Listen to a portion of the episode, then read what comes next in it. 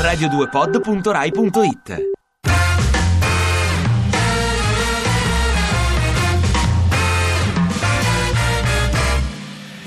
Il ministro Madia gela i dipendenti pubblici, stipendi bloccati anche nel 2015, non ci sono i soldi. Poi si è rovesciata un secchio d'acqua ghiacciata addosso per raccogliere soldi a favore dei dipendenti pubblici. Eccolo qua, un Ice Bucket Challenge per, per il ministro Madia.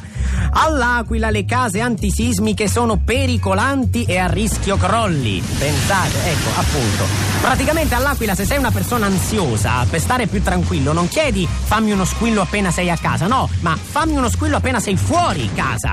Ecco, adesso sto più tranquillo. Ora che siete fuori casa all'Aquila, sto più tranquillo che non vi succederà niente di brutto. Paura sul volo Londra-Napoli della EasyJet.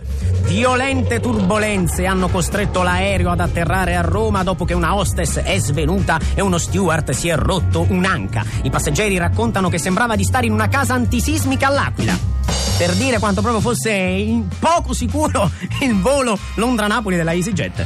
E la Chiesa di Roma chiede che il segno della pace sia più sobrio. La direttiva è meno effusioni durante la messa. Ma sentiamo la registrazione di un segno della pace scambiato domenica durante una messa qui a Roma.